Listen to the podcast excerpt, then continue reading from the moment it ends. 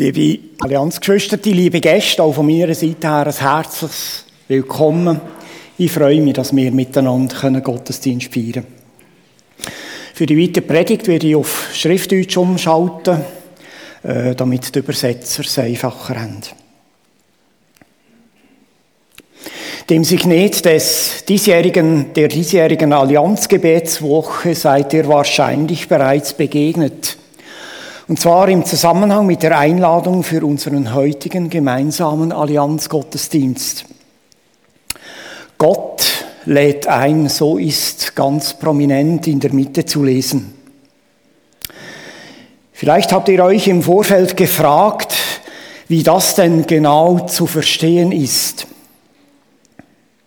Beim Thema der diesjährigen, der diesjährigen Allianzgebetswoche geht es um das, was Paulus in seinem ersten Brief an Timotheus mit folgenden Worten sagt. Gott möchte, dass alle Menschen gerettet werden und die Wahrheit erkennen. Das ist Gottes Wille. Noch heute, dass alle Menschen gerettet werden und die Wahrheit erkennen. Die Wahrheit, dass Gott unser Schöpfer ist und dass wir Menschen ohne ihn verloren sind. Wie sehr ihm da sein Herzensanliegen ist, zeigt sich darin, was er alles dafür getan hat, dass diese Rettung nicht einfach ein frommer Wunsch bleibt. Und Höhepunkt ist sicher das Kommen von Jesus Christus, welcher durch sein Sterben am Kreuz und seine Auferstehung für uns Menschen Erlösung geschaffen hat. Ja, und seither steht die Tür offen für alle Menschen. Und wer durch diese Tür hindurchgeht, wird gerettet. Wir alle hier sind wahrscheinlich durch diese, diese Tür hindurchgegangen. Und wenn du das noch nicht getan hast, dann ermutige ich dich dazu, diesen Schritt zu wagen. Die Folge wird nicht sein, dass alle deine Probleme sich von selbst lösen und du vor allen Herausforderungen bewahrt bleibst. Das wird uns nirgends in der Bibel versprochen. Es wird dein Leben jedoch radikal verändern, hin zum Guten, und es wird dich heil machen. Gott wird dir Zukunft und Hoffnung schenken, in Zeit und in Ewigkeit. Wenn ein Mensch durch diese Tür hindurchgeht, dann liegt in den meisten Fällen ein längerer Weg hinter ihm. Er befindet sich vielleicht in einer Lebenssituation, die bei ihm die Frage aufwirft, für was er eigentlich da ist was der Sinn seiner Existenz ist. Oder er ist Menschen begegnet, die ihn beeindruckt haben, die irgendwie anders ticken und anders leben. Oder er ist Menschen begegnet, die ihm etwas von einem liebenden Gott erzählt haben, der sich für sie interessiert und der sich eine Beziehung zu ihnen wünscht.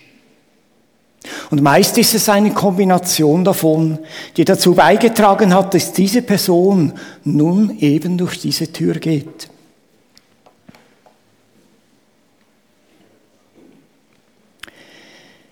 Überlegen wir uns, wer sind diese Menschen, die anders ticken und von Gott erzählen? Es sind Menschen wie du und ich.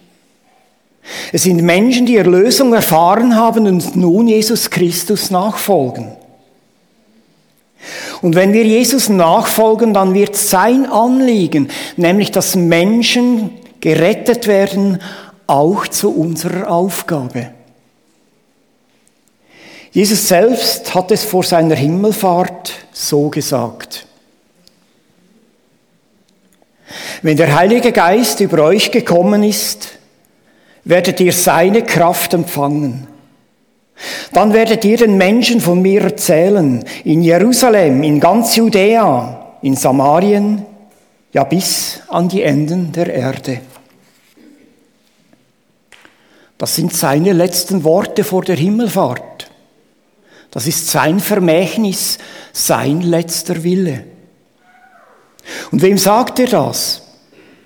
Sagt er es zu ein paar ausgewählten, auserwählten Personen, die im besonderen Maße redebegabt sind? Nein, er spricht es zu allen, die anwesend waren. Und das waren wahrscheinlich etwa 120 Personen.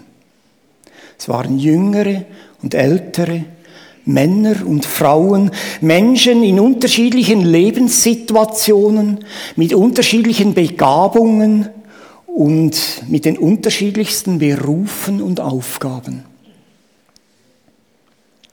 Gott lädt alle Menschen dazu ein, sich retten zu lassen. Und uns Gerettete lädt Gott dazu ein, Zeuge für Jesus zu sein und für seine Erlösung, um so Menschen zu ermutigen, sich Gott zuzuwenden. Was löst das bei dir aus?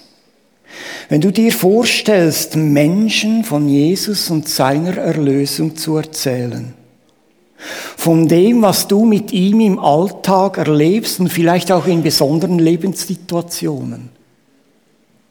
Was löst das bei dir aus?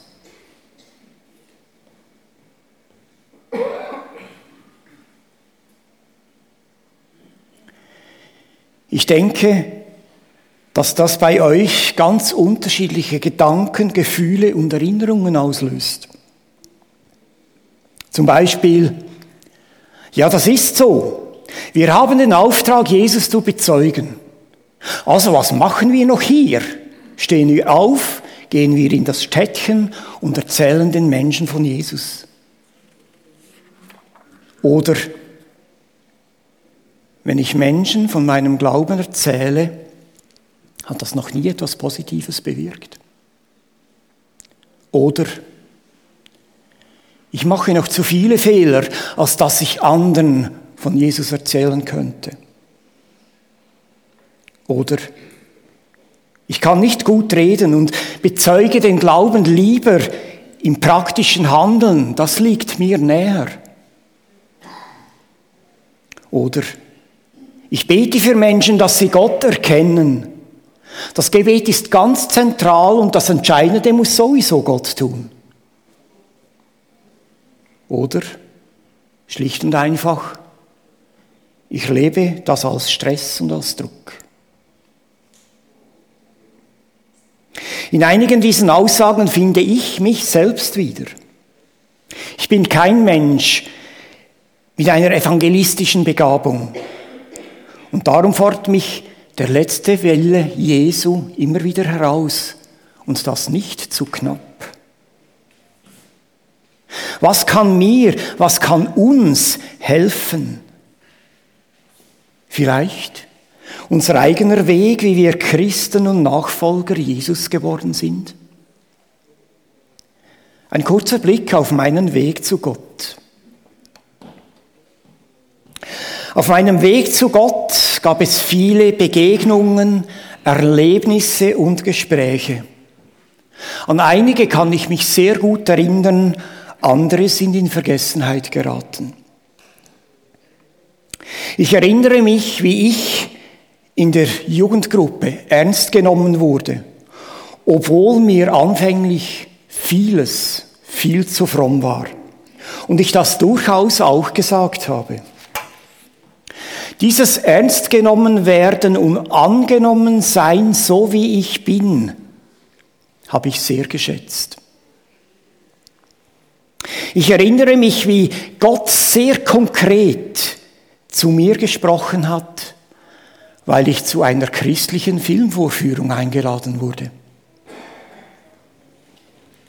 Ich erlebte, wie Menschen mir von, ihrem, von ihren alltäglichen Erfahrungen mit Gott erzählt haben und ich so begann zu erahnen, was Christsein praktisch bedeuten könnte, wie das aussehen könnte. Als ich circa ein Jahr Christ war, erfuhr ich per Zufall, dass Menschen während langer Zeit für mich gebetet haben. Und das hat mich tief berührt. Was waren in deinem Leben wichtige und vielleicht sogar entscheidende Momente gewesen auf deinem Weg zu Gott?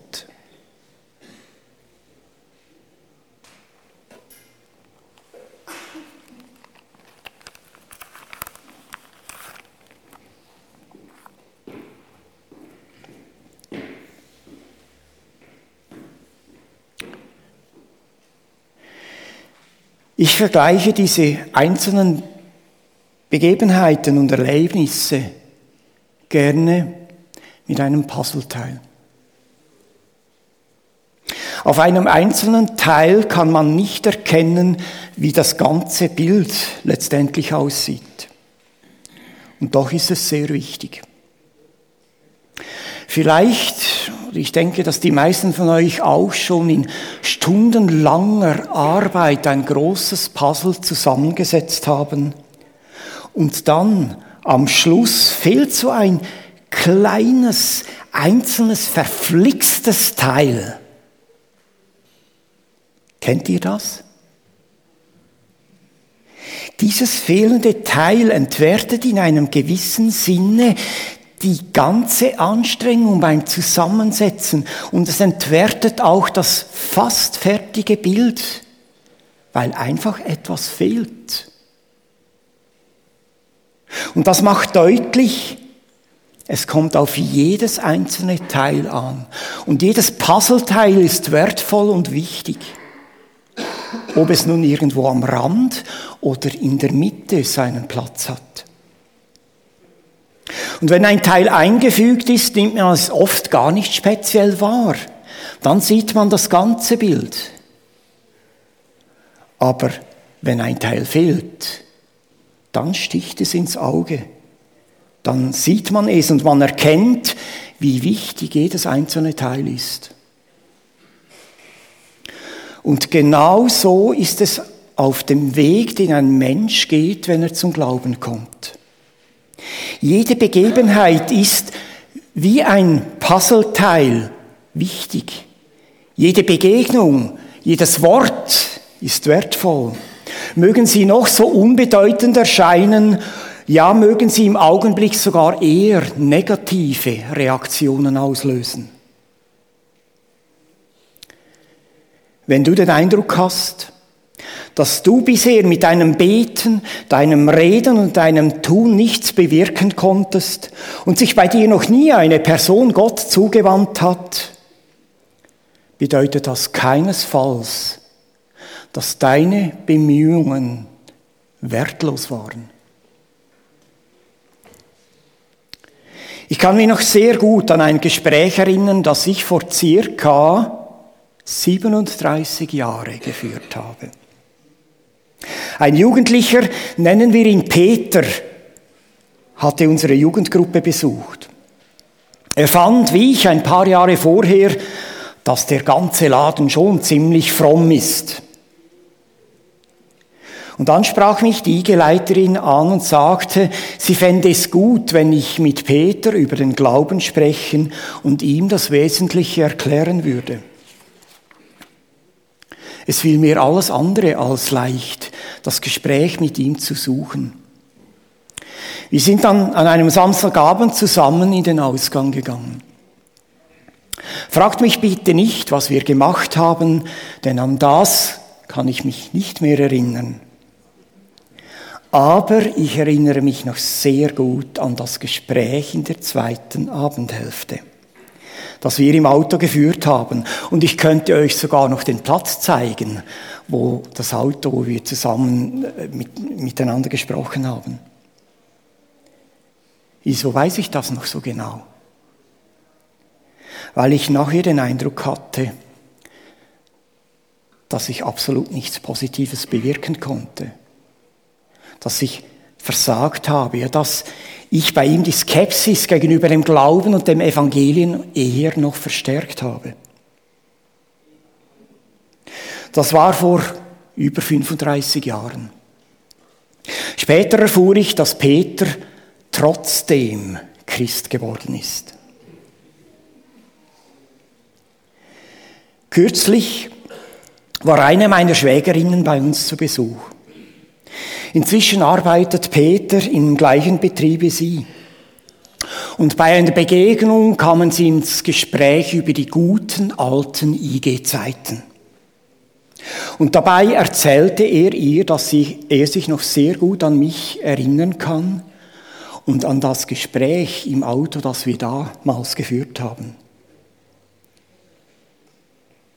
Und dann hat er erzählt, wie ihm dabei die Wichtigkeit der Bibel bewusst geworden ist, wie er Grundwahrheiten verstanden hat und Vorbehalte, die er hatte, überwunden wurden.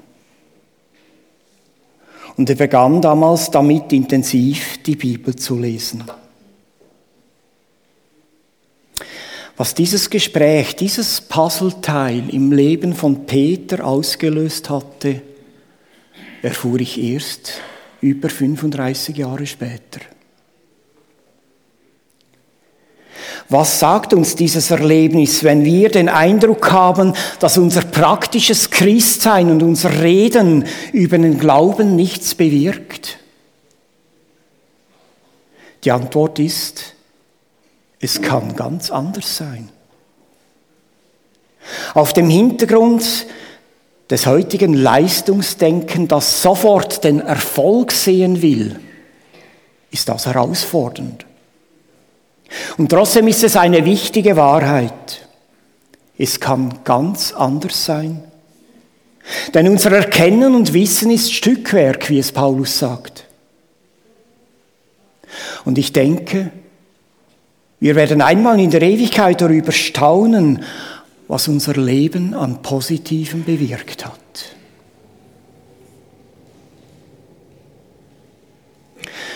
Doch nun konkret gefragt, was machen wir mit diesem Auftrag, Zeuge von Jesus zu sein? Vier kurze Gedanken dazu. Ich spüre dabei Druck und Stress. Wenn das auf dich zutrifft, dann kann ich dir sagen, ich verstehe dich sehr gut. Ich kenne das auch.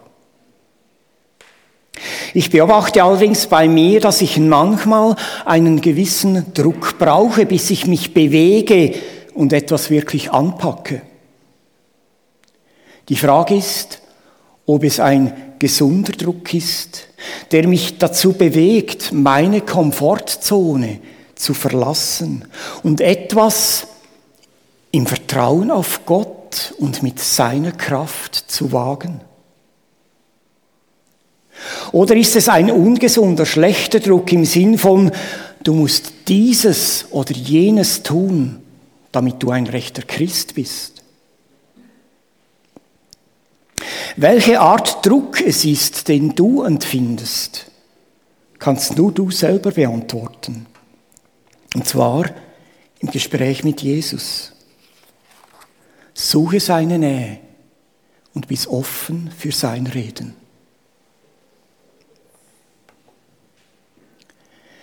Jesus bezeugen in Wort und Tat. Ja, das ist so. Jesus bezeugen heißt nicht nur von ihm reden. Es ist sogar so, dass es beides braucht, das Wort und Tat wie die beiden Seiten der einen Münze, der einen Medaille sind. Eine Person, der es leicht fällt, über den Glauben zu sprechen und gleichzeitig lieblos lebt und nur auf den eigenen Vorteil bedacht ist, stellt die beste Botschaft bloß, die es gibt und bringt sie in Verruf. Und eine Person, die den Glauben praktisch lebt, ehrlich ist und anderen hilft, jedoch nie etwas über den Glauben sagt, führt zwar ein vorbildliches Leben. Sie verpasst es jedoch, die Menschen auf den Grund, auf den Grund ihres Handelns hinzuweisen. Manchmal höre ich die Erwiderung, ich will so leben, dass mich die Menschen fragen, wieso ich das mache. Das ist eine ehrenhafte Absicht. Aber sind wir ehrlich, wie oft passiert das? Und zudem gibt es auch viele Menschen, die ohne Gott leben und trotzdem ein ehrenhaftes und vorbildliches Leben führen. Ich bin überzeugt, dass wir Christen je nach Begabung unterschiedliche Wege gehen, wie wir Jesus bezeugen können. Es braucht jedoch beides, das Wort und die Tat. Die Tat beglaubigt das Wort und das Wort vollendet die Tat. Nochmals, die Tat beglaubigt das Wort und das Wort vollendet die Tat.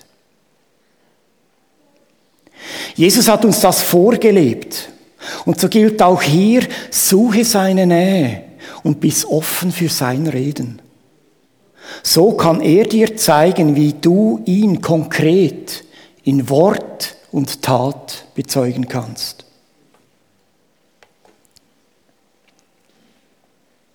Wenn Gott einen Auftrag gibt, gibt er auch das Nötige dazu. Als Jesus vor der Himmelfahrt davon sprach, dass seine Zuhörer seine Zeugen sein werden, da sagte er zuerst als Einleitung und Zuspruch, wenn der Heilige Geist über euch gekommen ist, werdet ihr seine Kraft empfangen. Jesus gibt uns keine Aufgabe, die uns überfordert.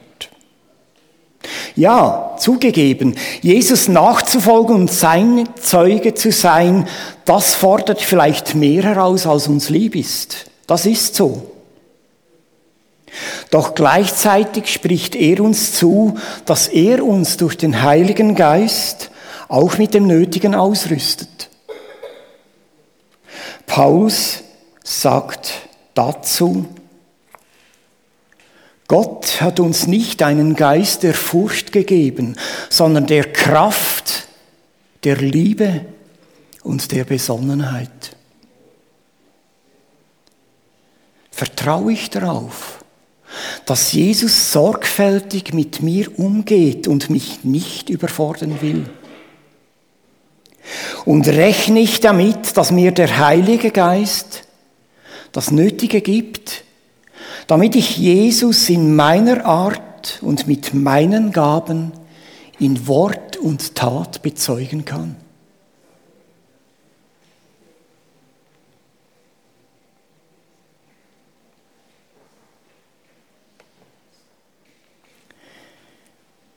Mit den Augen Jesu schauen. In den Evangelien wird uns die Szene berichtet, wie Jesus nach einer sehr intensiven Zeit mit seinen Jüngern die Ruhe suchte. Sie stiegen in ein Boot und fuhren los zu einem Ort, der einsam war. Die Menschen hatten die Abfahrt jedoch beobachtet. Und weil sie noch mehr von Jesus hören wollten, machten sie sich dem Ufer entlang auf den Weg dorthin. Und dann lesen wir, als Jesus aus dem Boot stieg, sah er eine große Menschenmenge und wurde innerlich bewegt über sie.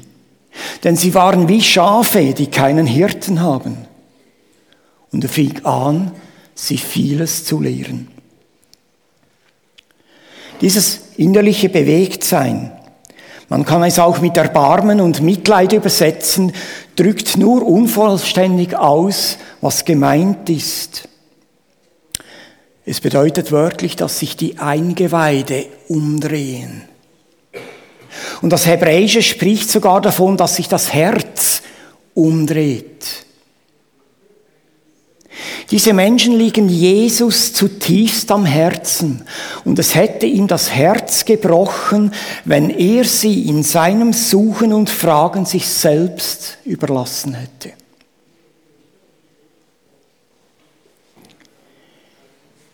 Wie sehr liegen mir meine Mitmenschen am Herzen? Bin ich bereit, sie mit den Augen Jesu zu sehen, als Menschen, die ohne Gott verloren sind?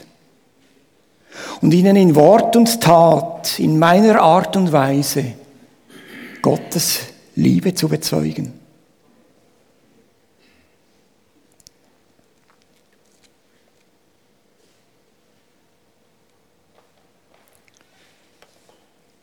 Ich komme zum Schluss. Jesus nachzufolgen fordert mich heraus. Eigentlich möchte ich, bildlich gesprochen, dort stehen, wo Jesus steht. Aber manchmal ist mir das zu riskant oder zu herausfordernd. Und dann gehe ich meinen eigenen, fromm begründeten Weg. Kennt ihr das? Ich will Jesus noch mehr lernen zu vertrauen, dass er mich gut führt und mich in gute Situationen hineinstellt, in denen ich ihn bezeugen kann in Wort und Tat, in meiner eigenen Art und Weise. Dafür will ich offen sein. Und wenn scheinbar nichts passiert, will ich daran denken, dass ich nicht ins Herz meines Gegenübers blicken kann. Ich will nicht vergessen, dass jedes Puzzleteil, jeder Beitrag wichtig und wertvoll ist. Und ich will Gott vertrauen, dass er das Entscheidende tut.